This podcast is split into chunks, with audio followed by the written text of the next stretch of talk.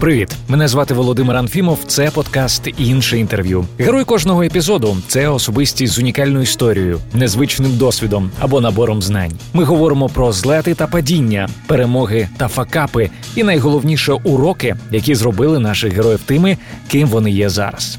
Ох, і летить же час. Це вже 16-й за рахунком епізод. А серед наших гостей були музиканти, політики, телеведучі, письменники, словом, багато цікавих людей. Якщо ви з нами вперше, то раджу підписатися, щоб не пропустити свіжий випуск. Ну і звісно, послухати попередні епізоди. Наш постійний інформаційний партнер на часі це онлайн-видання про все, що цікавить сучасного українця від підприємництва та стартапів до культури та урбаністики. Цього тижня пропоную звернути увагу на такі статті: Київ переходить на єдиний електронний квиток, коли саме та як ним користуватися, чи замінять ott сервіси, телевізор та піратські сайти. Як ми дивитимемося контент за 5 років? Лінки шукайте в описі до цього епізоду. Мій сьогоднішній співрозмовник, в якомусь сенсі мій колега, тому що також є ведучим подкасту.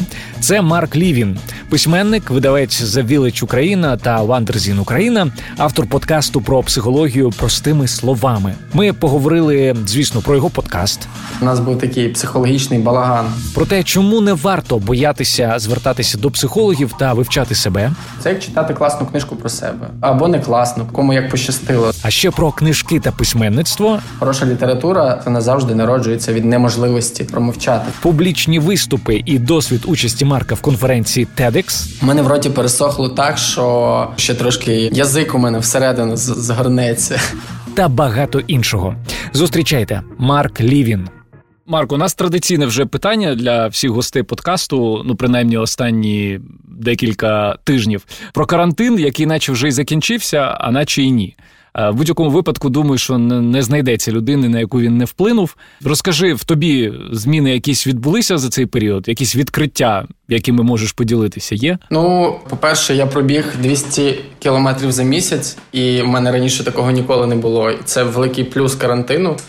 Я бігав в той період, коли не можна було знімати маску, я бігав в масці.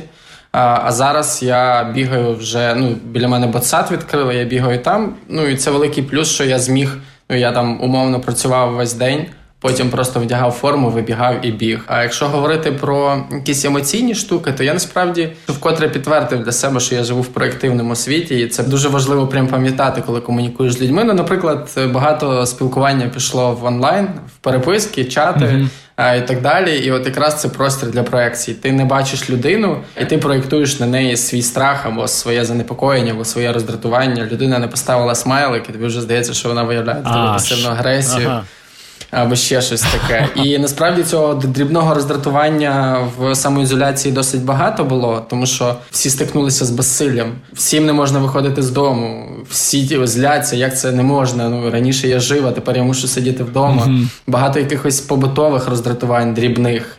Багато що не можна. Взагалі практично нічого не можна, і це дратує, чесно кажучи. Навіть якщо людина не виводиться десь собі до рівня свідомості, то mm-hmm. все одно воно відкладається. І потім воно якось може проєктуватися на близьких людей на спілкуванні і так далі. Ну, були були моменти, коли накривало такою хвилею, знаєш, всякі ці там панічні атаки у когось бувають, е, у когось е, хтось реально казав, що звернувся за допомогою до психологів в цей період. Угу. Чи більш-менш вдалося за допомогою бігу е, без жертв обійтися? Ну, мені в цьому плані простіше значно, тому що я людина не дуже соціальна, і мені не треба багато спілкування і постійні тусовки, щоб почуватися, отримувати задоволення. Я і так більшу частину часу завжди проводив вдома наодинці з собою, або там міг ситуативно раз в тиждень просто з кимось близьких, справді близьких mm-hmm. зустрітися, поговорити, щоб відчути задоволення від контакту, від там від глибини, від розмови, не просто small talk, типу чо каво і обговорити новини, а ага. справді щоб кайфанути. І я не можу сказати, що я прям сильно потерпав, але в мене були етапи, коли цього роздратування ставало надто багато, і mm-hmm. я міг його просто ну якимось чином ну проявляти в собі. І ну слава Богу, я навчився тримати його подалі від реального контакту. Тобто ти роздратований, припустимо, і ти зразу гир-гир-гир. А зараз цього немає, але але були моменти, коли я прямо відчував це в тілі. Слухай, під час карантину якраз вийшов е, останній випуск подкасту простими словами.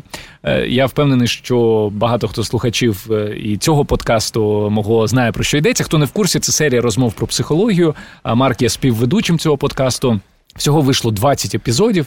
Подкаст регулярно посідав топові позиції в Apple Podcasts. І от, власне, Марк, у мене запитання, чому ви вирішили проект закрити? Чи це тільки кінець першого сезону? Можеш трохи тут внести ясність в це питання? Е, ну, ми не закрили проект, ми просто його завершили е, як певну історію. Це була історія про емоції, про різні емоції. І ми відчули, що вона підійшла до свого логічного завершення. Ми там про всі основні базові емоції поговорили, і як сезон ми його її завершили. Тобто ця історія підійшла до свого логічного фіналу. Але сам проект ми не закрили, і він піде на другий сезон з вересня. Плюс нам потрібно було теж видихнути, тому що це така велика.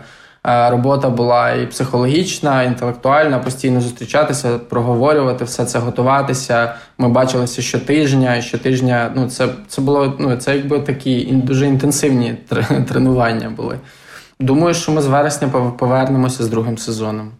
Слухай, а як взагалі виникла ідея робити подкаст саме про психологію? От чому ця тема зацікавила особисто тебе? Ми ще три роки тому з'ясували, що наша аудиторія, аудиторія The Village, має запит великий на це, в тому числі тому, що ми мали запит на цю інформацію в нашому житті якісь ситуації виникали, і ми потребували якоїсь типу реакції. А ця реакція в силу нашого життєвого досвіду не завжди була оптимальна. Тому хотілося якось глибше це все зрозуміти. Там що робити, коли злишся, що робити, коли стикаєшся з гординою інших людей. І от ставили для себе ці питання і почали якби роботу з темою психології на платформі The Village, а потім ну побачили, що вона популярна, і зрозуміло, що її треба переводити в інший формат, більш глибокої взаємодії плюс використовуючи відносно новий формат на нашому ринку, uh це аудіо. Ми знали, що ми розуміли, що наша аудиторія багато часу проводить в навушниках, особливо там під час бігу або під час якоїсь рутини домашньої. І ми вирішили, що хотіли б спробувати зрозуміти, як це працює для себе. І ми взялися за цю роботу. Чесно кажучи, кейсів якихось найближчих такого формату у нас практично і не було. Ми скажемо mm-hmm. так, що ми рухалися лише від свого якогось відчуття і від свого розуміння, як це має працювати. Не скажу, що ми там проводили глибокий аналіз, вивчали там ринки і так далі. Ми просто розуміли, як ми хочемо будувати нашу розмову. І От покладаючись на це, в нас вийшов вийшла така ось історія. Можеш трошки е, розкрити те, що відбувалося ну коли мікрофон був виключений. Тобто, ну взагалі я помітив, що такі креатори вони поділяються на дві частини. Перша каже: Окей, вмикаємо мікрофон і далі будь-що буде. Тобто імпровізація рулить. Е, інші дуже багато часу витрачають на підготовку, на прописування тез і так далі. От як було у вас?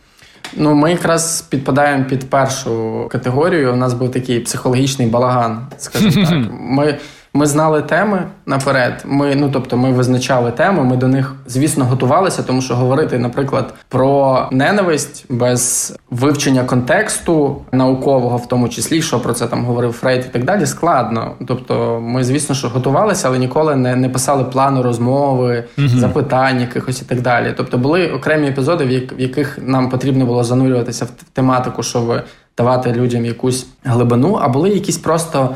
Ну і, і знову ж таки, це була просто підготовка до теми, але ми ніколи не писали ніякі жарти, не домовлялися, як у нас буде відбуватися запис, що я буду говорити, що Ілля буде mm-hmm. говорити. Тобто ми знали предмет, але включався мікрофон, і далі, типу, все йшло як йшло. Тобто, ті слова, які йшли від нас, вони йшли від серця, без підготовки якоїсь спеціальної і так далі. Були навіть люди, які питали нас: ви там жарти пишете?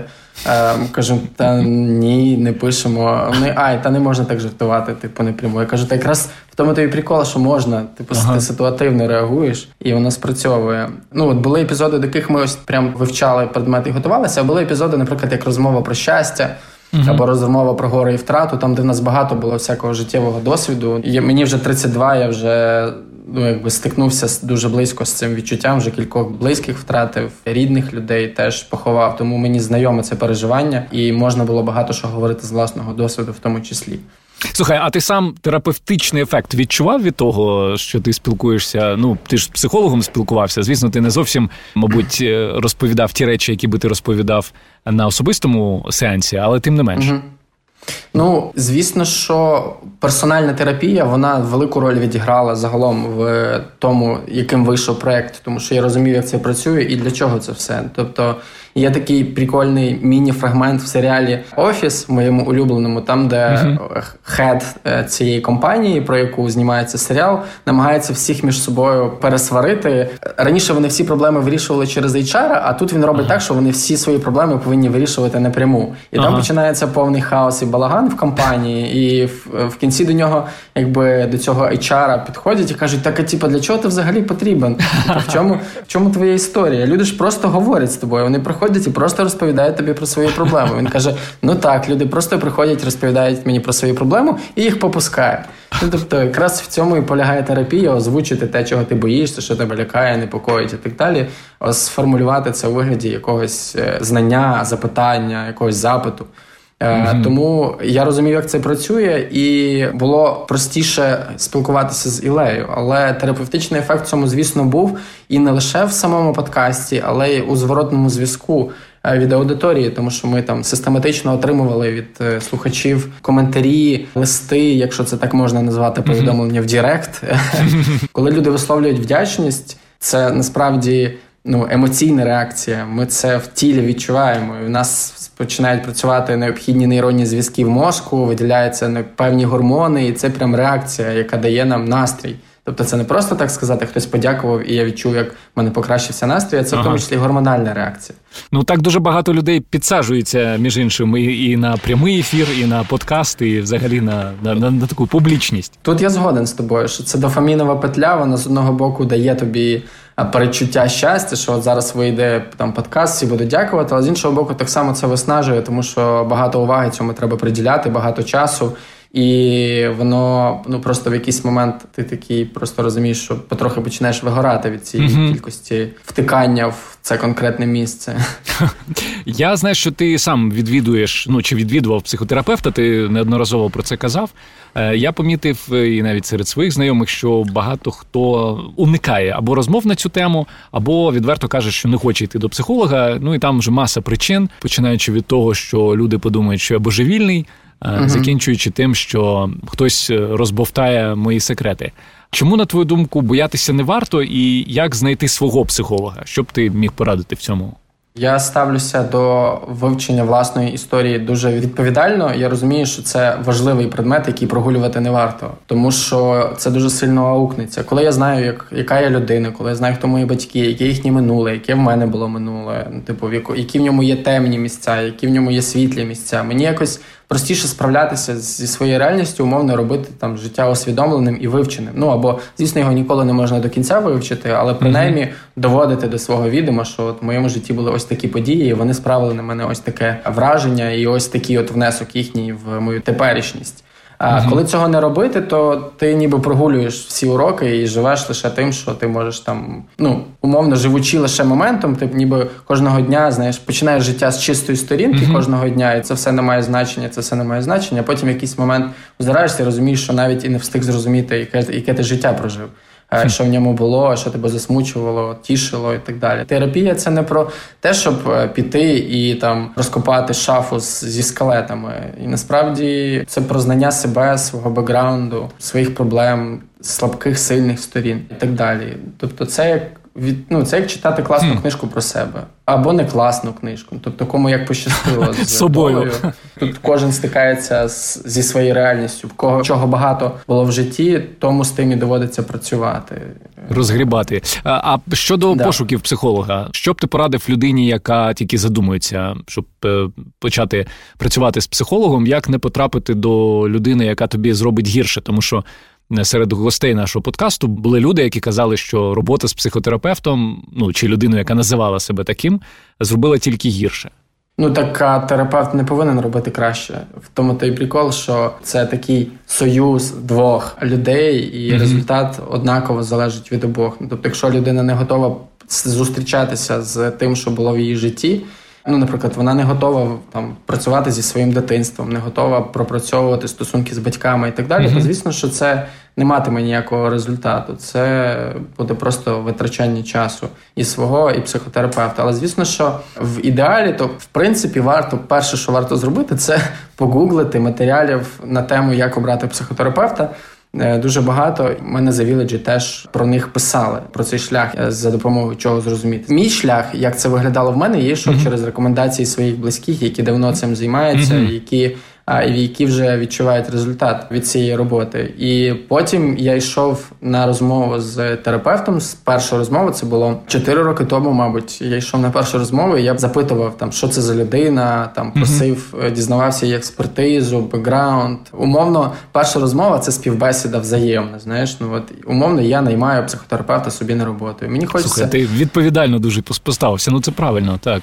Ну мені хочеться, я розумію, що це по суті найближча людина, якщо якщо так розібратися, це це найближча людина. Я Мені здається, що навіть там мамі, друзям не можу такого розказати. Не готовий вірніше, не те, що не можу, а поки що не готовий розповідати якісь речі, які розповідає там свої терапевці. І звісно, мені хочеться розуміти, що це за людина і як вона себе поводить. Тому що терапія це ж насправді така ж професія людська, як і будь-яка інша, і в ній багато що залежить не лише від отриманого досвіду mm-hmm. людини, а безпосередньо від людських якостей конкретного терапевта, з яким ти спілкуєшся. І е, цей цю взаємність дуже важливо відчути, щоб цей контакт встановився. І далі я відштовхувався від своїх відчуттів, від розуміння того, як людина себе зі мною поводить. Тобто я точно розумів, що терапевт це не людина, яка вчить мене жити. Е, тобто я прийшов, і вона така, як як батя. Значить, тобі треба оцьому коротше, цього пошли нафіг. А коротше, оці оце ага. отут коротше, вчини так. Терапевти так не працюють. Вони насправді в моєму розумінні це такі люди, які допомагають діставати з себе знання, розуміння себе, але своїми словами. Тобто я говорю своїми словами, вони мене ні до чого не штовхають і ну просто підводять. Знаєш, ти хороший журналіст. Він ж не говорить за людину, правильно? Він ставить питання, щоб людина сама відповіла, що мені було цікаво. Це як читати класну книжку про себе, або щоб ну або вона була була змушена пошукати відповідь. Так, був так, якийсь так. інтерес. У мене був позитивний досвід. Можливо, тому що я маю журналістський бекграунд, і я розумію, там як ставляться запитання, і що справді є запитанням, яке може допомогти людині там пошукати якусь цікаву mm-hmm. відповідь. Mm-hmm. Ти знаєш, з якою я проблемою зіштовхнувся, коли е, почав спілкуватися з психологами, що знову ж таки журналістський бекграунд.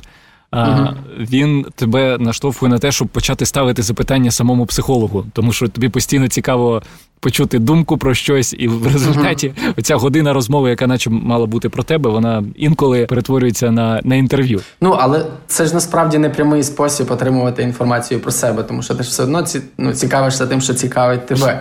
Безумовно, і, безумовно. Да, ти, Це просто такий більш більш безпечний спосіб поставити запитання. Це ніби ти там не кажеш, що з тобою е, не так, або що ти відчуваєш, а перетворюєшся на запитання. Замість того, щоб сказати Я відчуваю тривогу, мені паршиво перед сном, і я не можу спокійно заснути. Ти кажеш, цікаво, скажіть, будь ласка, а що ви думаєте? От якщо людина тривалий час не відчуває перед сном, лягає спати, відчуває тривогу і не може заснути. Це ж знаєш, як там один мій знайомий чи одна моя да, знайома, да. от у неї така, така, така історія була. Друзі, попереду найцікавіша частина нашої розмови з Марком, в якій він розповість про свій письменницький досвід та дасть поради починаючим авторам. А ще відверто, дуже відверто поділиться враженнями від участі в конференції TEDx, на якій він дуже хвилювався. Тим часом я хочу попросити вас залишити свій відгук на Apple Podcasts. По перше, це дуже мотивує нашу команду створювати для вас нові випуски. А по-друге, допомагає іншим людям дізнаватися про наш подкаст. Словом, одні плюси. Навіть декілька кілька слів від вас нам дуже допоможуть. Тому, якщо ще не встигли їх залишити, то зробіть це, будь ласка, на Apple Podcasts. Якщо ж ви слухаєте нас не на цій платформі, е, то ми будемо дуже вдячні за відгуки на наш подкаст у себе в соціальних мережах. Діліться враженнями і тегайте сторінку іншого інтерв'ю, аби я міг особисто вам подякувати за підтримку. Що ж, ми продовжуємо.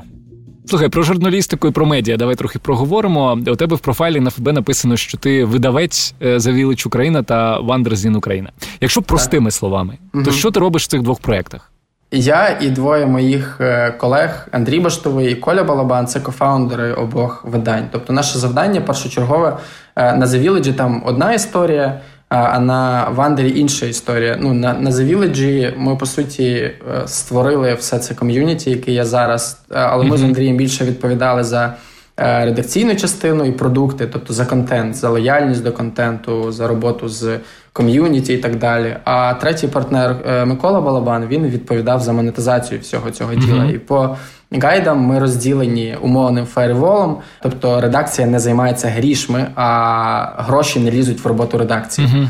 Ми три роки розвивали проект The Village, і насправді там в якомусь моменті там більше ну тривалий час тому, десь півтора роки тому, зрозуміло, що є запит на видання по типу Вандера. І так само потім наше основне завдання було це зібрати там класну команду, яка буде горіти цими питаннями, і дати їм ресурс е, на роботу. І далі, ну типу, так само наше завдання не втручатися в роботу цієї редакції. Тобто, ми просто люди, які це все зібрали, і тепер дивимося, як воно росте, розвивається. Mm-hmm. Тобто Щоденної в тебе операційної роботи з цими медіа немає, якщо я тебе правильно е, з Вандерзіном. З Вандерзіном немає там ага. щоденної операційної роботи, хоча якась є, тому що в нас там є там зідзвони, якісь обговорення якихось інфоприводів окремих. Тобто ми долучаємося загалом до формування роботи там uh видання або якимись рекомендаціями. А на на The Village я працюю ще й як заступник головного редактора. Андрій головний редактор, я заступник uh головного редактора. І отам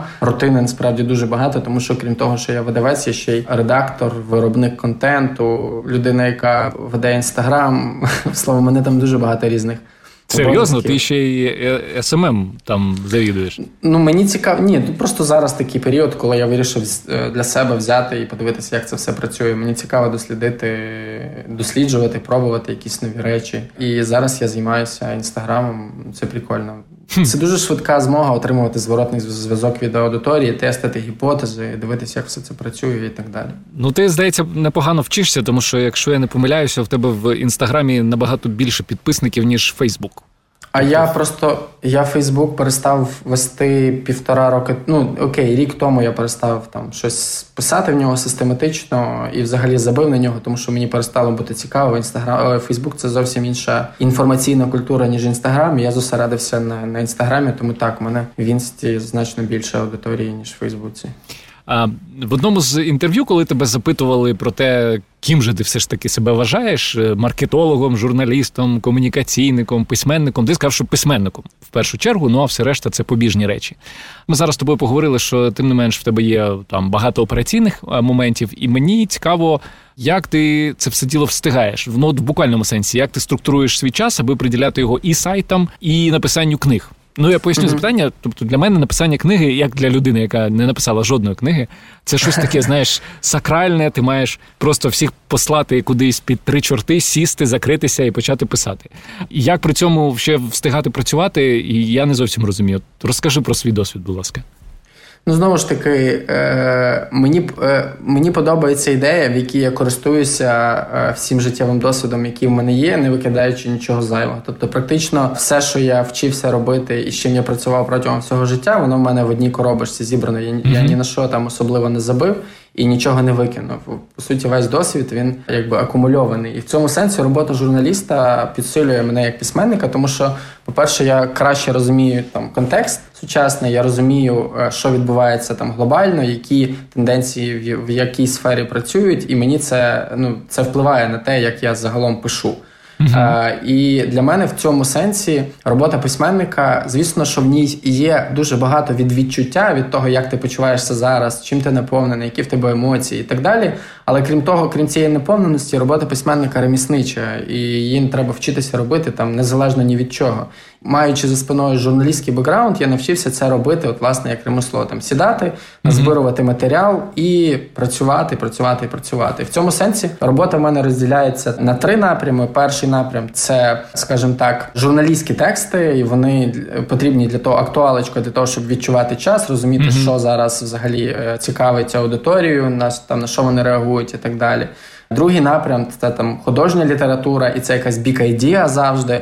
Тому що вона не пишеться миттєво. Там я теж не зберу матеріал, по суті, з цих там журналістських якихось відчуттів, міркувань з того, що я встигаю помічати. Я це просто фіксую, фіксую, фіксую, потім оформлюю в ідею, і потім лише сідаю писати, коли в мене є достатня кількість матеріалу, в тому числі і використовуючи, коли я пишу художні книжки, я в тому числі використовую журналістські прийоми, наприклад, такі як інтерв'ю uh для того, щоб е, краще зрозуміти там проблему, тему і так далі. Ну, якщо там я над журналістською роботою працюю в щоденному режимі, то, наприклад, художні книжки я пишу там раз на два, раз на три роки. Але це не означає, що я просто живу, живу, живу. а Потім бац, мені треба написати книжку. Я зараз сяду і її напишу. Це означає, що цих два-три роки я назбираю матеріал, користуючись в тому числі досвідом журналіста. Тобто, в мене є там нотатник на телефоні, і я знаю, що я хочу написати, які мені матеріали для цього потрібні. Я накопичую, накопичую, накопичую матеріали. Коли я відчуваю, що його достатньо, я сідаю писати. І в принципі, я там пишу швидкими цілісними відрізками. Я розумію, що книжка це занурення, роман це, mm це ну. Романів, прям романів я ще не писав. Я писав повісті, це трохи менші жанри, але вони вимагають занурення. Там треба проживати з героями життя, так. треба створювати для них якісь правдиві обставини, давати їм діяти в цих обставинах, проявляти себе, свої кращі гірші сторони. І цим треба процесом ну, його по залишковому принципу робити не вийде. З цим треба жити, тому я там беру два місяці, коли я розумію, що от я там вже все розумію, як буде відбуватися. Угу. Я беру е- відпустку відпустку, так, і працюю там лише над цим, або беру part-time якийсь і працюю mm-hmm. над цим. І те саме, в принципі, з нонфікшеном, але нонфікшн в мене поки що лише наявний досвід один це сторітелінг для очей вух і серця. І зараз ми пишемо другу книжку по мотивам е, подкасту простими словами. Вже навіть підписали угоду, що не буду розголошувати з ким, але книга має вийти ще цього року. Круто. От. І там там схожий досвід, але там швидша робота, і там дуже багато від журналістики. Треба розкопати джерела, uh треба зібрати інформацію, опитати людей. Словом, це все працює, вариться в одному котлі, просто наливається потім в різні тарілочки. Е, ти якось сказав, що е, перетворити свій текст на професію, яка може приносити гроші, е, це виклик, у тому числі не тільки для авторів-початківців. Ну йшлося про те, як заробляти е, за допомогою книг. Ось тобі вже вдалося перетворити текст саме книжковий на на професію, щоб жити виключно е, за допомогою книг. Чи все ж таки для України це Unreal? Ну я думаю, що мені це почало вдаватися роки три тому. Ну до того я пишу з 20. Мені зараз 32. Перша книга була опублікована в 21. І я думаю, що сім цих років життя, які були до цього, це були вони потрібні лише для того, щоб зрозуміти, як це все працює, напрацювати якусь там аудиторію, навчитися з нею взаємодіяти, навчитися розуміти своє місце в такому якомусь глобальнішому процесі літературному в Україні, зрозуміти, як цей процес функціонує, і так далі. Словом, щоб розібратися з пультом керування всього цього діла, пішло справді багато часу, uh-huh. і я і я радий, що насправді я витратив багато часу, тому що я зараз почуваюся впевнено і розумію, як це все працює. І е, молодим авторам раджу не поспішати з виданням своєї першої книги, а навпаки, там розібратися загалом, як все це працює, зібрати аудиторію через якісь менші форми ніж книга, і лише потім почати працювати з великими форматами. Інакше можна розчаруватись, тому що справді видавничий ринок далеко не найбільш прибутковий. Та я чую, що ти хочеш так, так, так. Я я, я просто пригадую одне з твоїх інтерв'ю, де ти сказав, що ти ну не те, щоб жалкуєш про те, що випустив свої деякі там ранні твори, але ну би точно зараз би або аби їх не писав, аби зробив зовсім іншими. От е, який він і ідеальний вік, щоб почати писати саме книгу, як на тебе? Тобто, ну є таке поняття, що людина має нарешті там визріти, подорослішати і десь з якогось віку, там умовно кажучи, з 30 почати писати. Чи, Чи вік це щось, на що не потрібно дивитися? Я з того контексту, в якому автори поспішали писати і поспішали видаватись. Тобто там Карпі, Дерешу, Сергію Жодану і так далі. На той період було досить небагато років. Дерешу mm-hmm. взагалі було там 15 чи 16, коли вийшла там його перша книжка Культ. Звісно, що маючи такий приклад і не дуже розуміючи, там як і для чого взагалі творчість а, і література, хочеться ну, наслідувати таку рольову так. модель. І насправді творчість того ж Дереша, то тієї ж Карпи, вона відрізняється загалом від е, попереднього літературного процесу, тому що це література самопред'явлення. Там люди описують своє життя і, типу, як вони жили, якісь їхні пригоди. Все одно там дуже багато автобіографічності. Тому для такої прози, скажімо, про майстерність думається в другу чергу. В першу mm-hmm. чергу думається про переживання, про якісь там фантазії, про якісь. Так сюжети і так далі. І звісно, що я теж поспішав скочити в цей потяг і видати свою книгу пошвидше. Але зараз я насправді розумію, ну і це був не несвідомий процес. Але зараз я розібравшись, е, знайшовши свою літературу, та яка мені подобається, я розумію, що краще починати писати, ну звісно, за великі романи, сідати тоді, коли це вже. Е, якось відрефлексовано, коли. Все, що з тобою було, вже має якийсь певний порядок, і ти розумієш, як працює велика література. Я маю на увазі не не велика, як геніальна, а велика, як та, що вимагає занурення, ресурсу, часу і так далі. І та, яка справді проживає довше ніж місяць, два чи три після виходу. Так і от в цьому сенсі я би звісно, що молодим, які питають, завжди кажу, що не там не поспішайте писати книжку, вправляйтеся в коротких формах, просто формулювання своїх думок. Тобто, що що конкретно ви хочете сказати, і і для чого це взагалі потрібно людям? Якщо ви можете не писати, то не пишіть, тому що інакше це не має ніякого сенсу, тому що знаєш, як в Зомбіленді, там це. здається, що зараз просто всі вломляться і і переїдять головних героїв, і ти дуже за це переживаєш. От класна література, вона від таких от.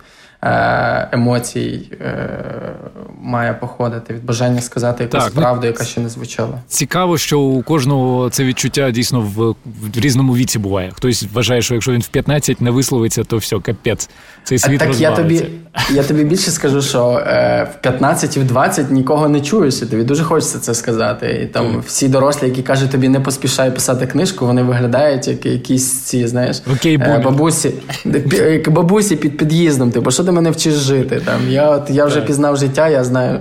Е, що сказати, і я насправді цьому періоду вдячний, якісь ці вузколобості, такі підліткові, тому що без неї я б, мабуть, не не, не розвинувся. Без неї я б залишився в періоді якоїсь скромності, такої, знаєш, що я ще не вартий, не готовий, mm-hmm. і мені це не потрібно, і так далі. Це був такий чистий дарвінізм, еволюція. Знаєш, так слухай, ну от окрім того, що поспішають, які ще помилки? Ну давай там визначимо топ 3 помилок, які роблять молоді автори. Я зараз навіть не стільки про вік, а стільки більше про те, як люди починають писати. От які помилки не варто робити, як людина, яка вже пройшла все ж таки багато в цьому.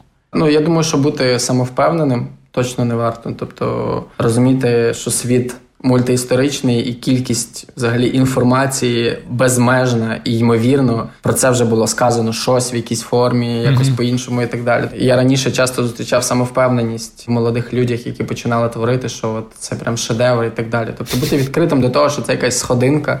Uh-huh. І з неї все починається. Хоча, звісно, є автори, там, які в 24, як Фіджеральд, е, там відразу створювали шедеври, але ну я не скажу, що в них було, що це було зроблено від щасливого життя, від щастя, від самоусвідомленості і так далі. Швидше за все, навпаки, від якогось типу обурення, болю, злості і тому подібних речей. Самовпевненість це раз. Друге, це невміння працювати з критикою. Це теж помилка, і треба її відкриватися і працювати з нею. Через неї можна покращувати свій продукт і я завжди використовую метафору стільця, да, що не зачиняти цей стілець, який mm-hmm. ти зробив в своїй кімнаті, і оберігати його під е, сімома замками, а виносити його на ринок, показувати його людям, щоб вони якби дивилися на нього, казали там, давали якийсь фідбек, що тут треба там ще трошечки підточити. Uh-huh. А тут треба можливо трохи форму доробити і так далі. Звісно, що цей фідбек він не може бути від усіх. Критика, вона взагалі штука підступна, і треба навчитися з нею працювати. Але вона, якщо вміти нею користуватися, дуже допомагає. І третя помилка, мабуть, це поспішати видати книгу. Є така прекрасна фраза про те, що не буває другого першого враження. Так, так. Е, перше враження буває одне, і от е, перша книга вона часто справляє ну не те враження, яке могло б Ти знаєш. Ну якщо я не знаю, чи можна таке казати в інтерв'ю з людиною, який ти не є твоїм близьким другом, але то я буду чесно казати. Я спробував читати твою най, най, найпершу книгу, а, і десь там ну далі десятої сторінки я не дійшов, чесно. Але потім я прочитав повністю із величезним задоволенням книгу про сторітелінг. Uh-huh. І сьогодні почав е, читати книгу е, Ріки і дороги, і просто ну різниця відчувається дуже сильно. І uh-huh. дійсно, от, ці останні твори, коли читаєш, ти відчуваєш вау, круто, класно. Uh-huh. От. Я дуже тобі дякую, що ти не почав себе змушувати і йти далі десятої сторінки. Ну це дуже чесно. Я насправді не впевнений, що я готовий в принципі зараз перечитувати цю книгу, хоча в мене нормальні стосунки з нею. Я в принципі радий, що вона була, але це те, що можна написати в 20. От, В принципі, якби так. тобі зараз було 18-19 років, то можливо це була б твоя література. Але зараз ти значно більше, ширше і краще розумієш. Тому. Е, твоя остання книга, давай трохи про неї поговоримо. Про сторітелінг. Вона повністю присвячена історіям. А от як людина, яка уважно вивчала цю тему, можеш назвати формулу ідеальної історії, які складові мають бути, е, аби цю історію хотілося розповідати і чути головне знову і знову. Угу. Ну, центр історії це картинка, яка має початок середину і закінчення. Це знову ж таки сказав не я, а колись висловився Людвік Вітгенштейн. Сказав, що мова відтворює в людей картинки об'єктів їхньої реальності. Тобто, коли я кажу щось, ти це уявляєш. І mm-hmm. чим точніше я це сформулюю, тим краще ти це зможеш уявити, і тим глибше і краще пережити те, про що йдеться. Тобто історією не є те, що не містить всередині себе якоїсь певної картинки, там цілісної картинки, яку можна було б розповісти як початок, середину і закінчення. Це якби основа основ. В залежності від масштабу історії, масштаб цієї картинки так само може відрізнятися. А якщо ти пишеш, наприклад, пост для інстаграму, то це там теза плюс приклад. Да? Ти хочеш сказати, що типа. Що я зрозумів за 30 років життя, припустимо, і наводиш якусь картинку, коротку історію, що ти там ішов собі, типу, готував чай, розлив його собі на ноги. Ти відчув раптом, що тобі ошпарило ногу, але в цей момент ти подумав, що все, що в твоєму житті не стається, воно стається для для того, щоб приносити тобі радість, і насправді mm-hmm. треба кайфувати від усього, що з тобою стається, не лише хорошого і поганого. От, типа, тобі теза, і от тобі картинка, яку ти переповів, і люди її зрозуміли. Ти ще можеш в деталях описати, який саме чай ти mm-hmm. пив, як саме він тобі розлився на ногу, що ти в цей момент подумав, як до тебе прийшло це осяяння, чи боліла в тебе нога після, і так далі. Тобто ці деталі вони вже залежать від того, який е, обсяг е, історії тобі треба написати. Але в цілому в центрі завжди знаходиться якась певна картинка. І е, звісно, що не все, що ми говоримо, є історією, є просто рефлексія, є якісь міркування, є потік свідомості, тобто є форми, в яких немає цієї картинки, є просто якийсь типу набір думок, які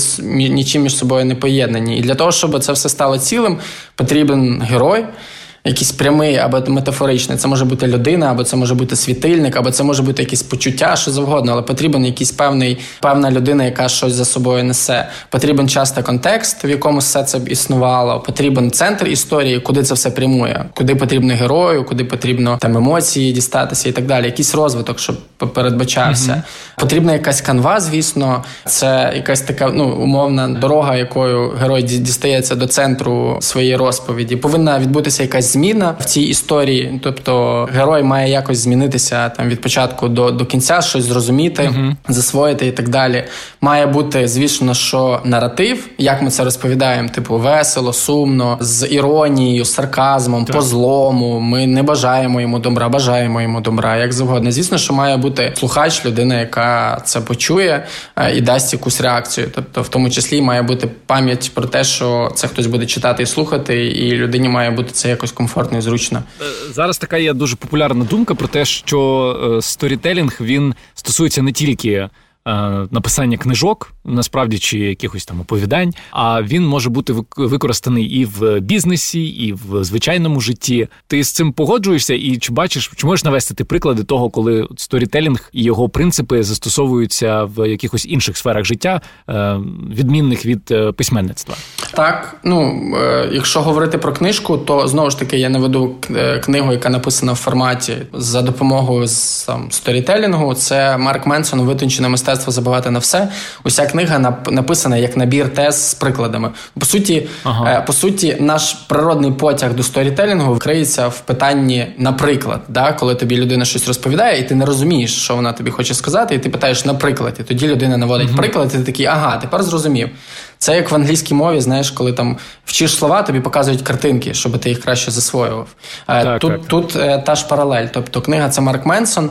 А якщо говорити про інші сфери, то, наприклад, в Андрія Федорєва є курс Брендфазер з так. маркетингу. Він зараз у відкритому доступі, мабуть, ще.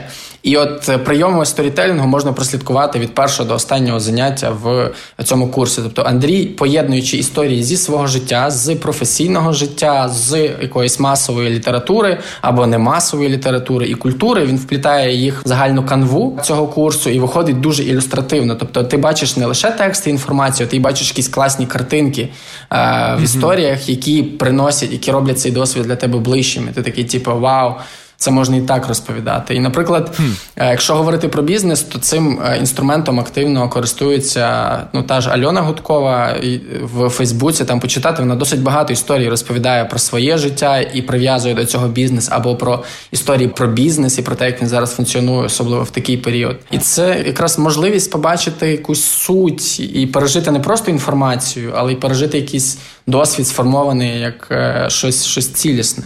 Ми цим мистецтвом володіємо вже тисячі років, і не знаю, моя мама, коли я приїжджаю до неї на Великдень, вона тільки тим і займається, що розповідає мені історії. І Мені здається, що цей досвід, що це бажання в мене від неї.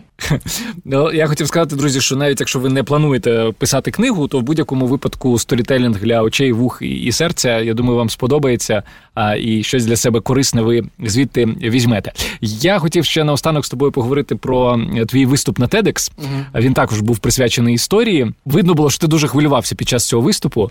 Тим не менш, неодноразово в залі лунали і сміх, і аплодисменти. Тобто, ти все ж таки, я думаю, завоював аудиторію. А взагалі, чим тобі цей день запам'ятався? Ну, мабуть, не кожного ж дня тебе запрошують виступати, хоч і це не TED, TED, але TEDx, тим не менш. Які в тебе враження залишились? Е, Ну я пам'ятаю, що мені справді було дуже страшно, і це було природно страшно. І я не намагався це приховати і подавити в собі.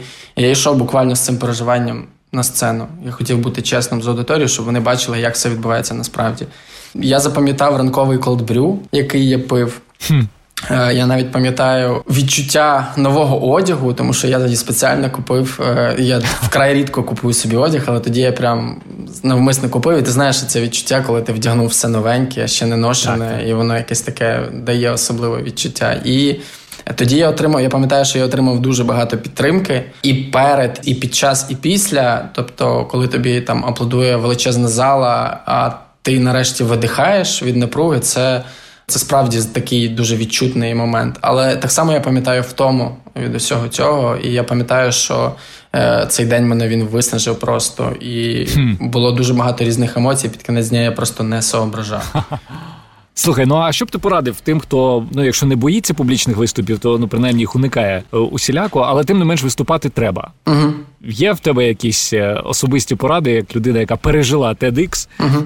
що робити, аби не зумліти на сцені? Блін, ну не не вдавати когось іншого. Це це мій основний е, секрет, мабуть. Тобто, якщо я переживаю, то я маю право так поводитись і і говорити, ну, що я переживаю, і не старатися бути якимось іншим. Тобто від того, що я буду подавляти, напруга не спадатиме. Вона їй потрібен якийсь вихід. Е, я завжди там перед початком лекцій, е, я в різні періоди по-різному, але, як правило, завжди систематично читаю якісь лекції. Я даю собі там 5-10 хвилин для того, щоб налагодити контакт з аудиторією. Якщо я хвилююсь, mm-hmm. то я кажу чесно, я хвилююсь. Типу, мені зараз ніяково, і люди підтримують, допомагають. Вони бачать, що все по-чесному відбувається. Я думав недавно, що це за страх перед публічними виступами, і в мене це історія про не сподобатися дуже сильна. Зараз я став спокійніше теж до цього ставитися. Тобто, я, як мінімум, я розумію, що сподобатися всім неможливо.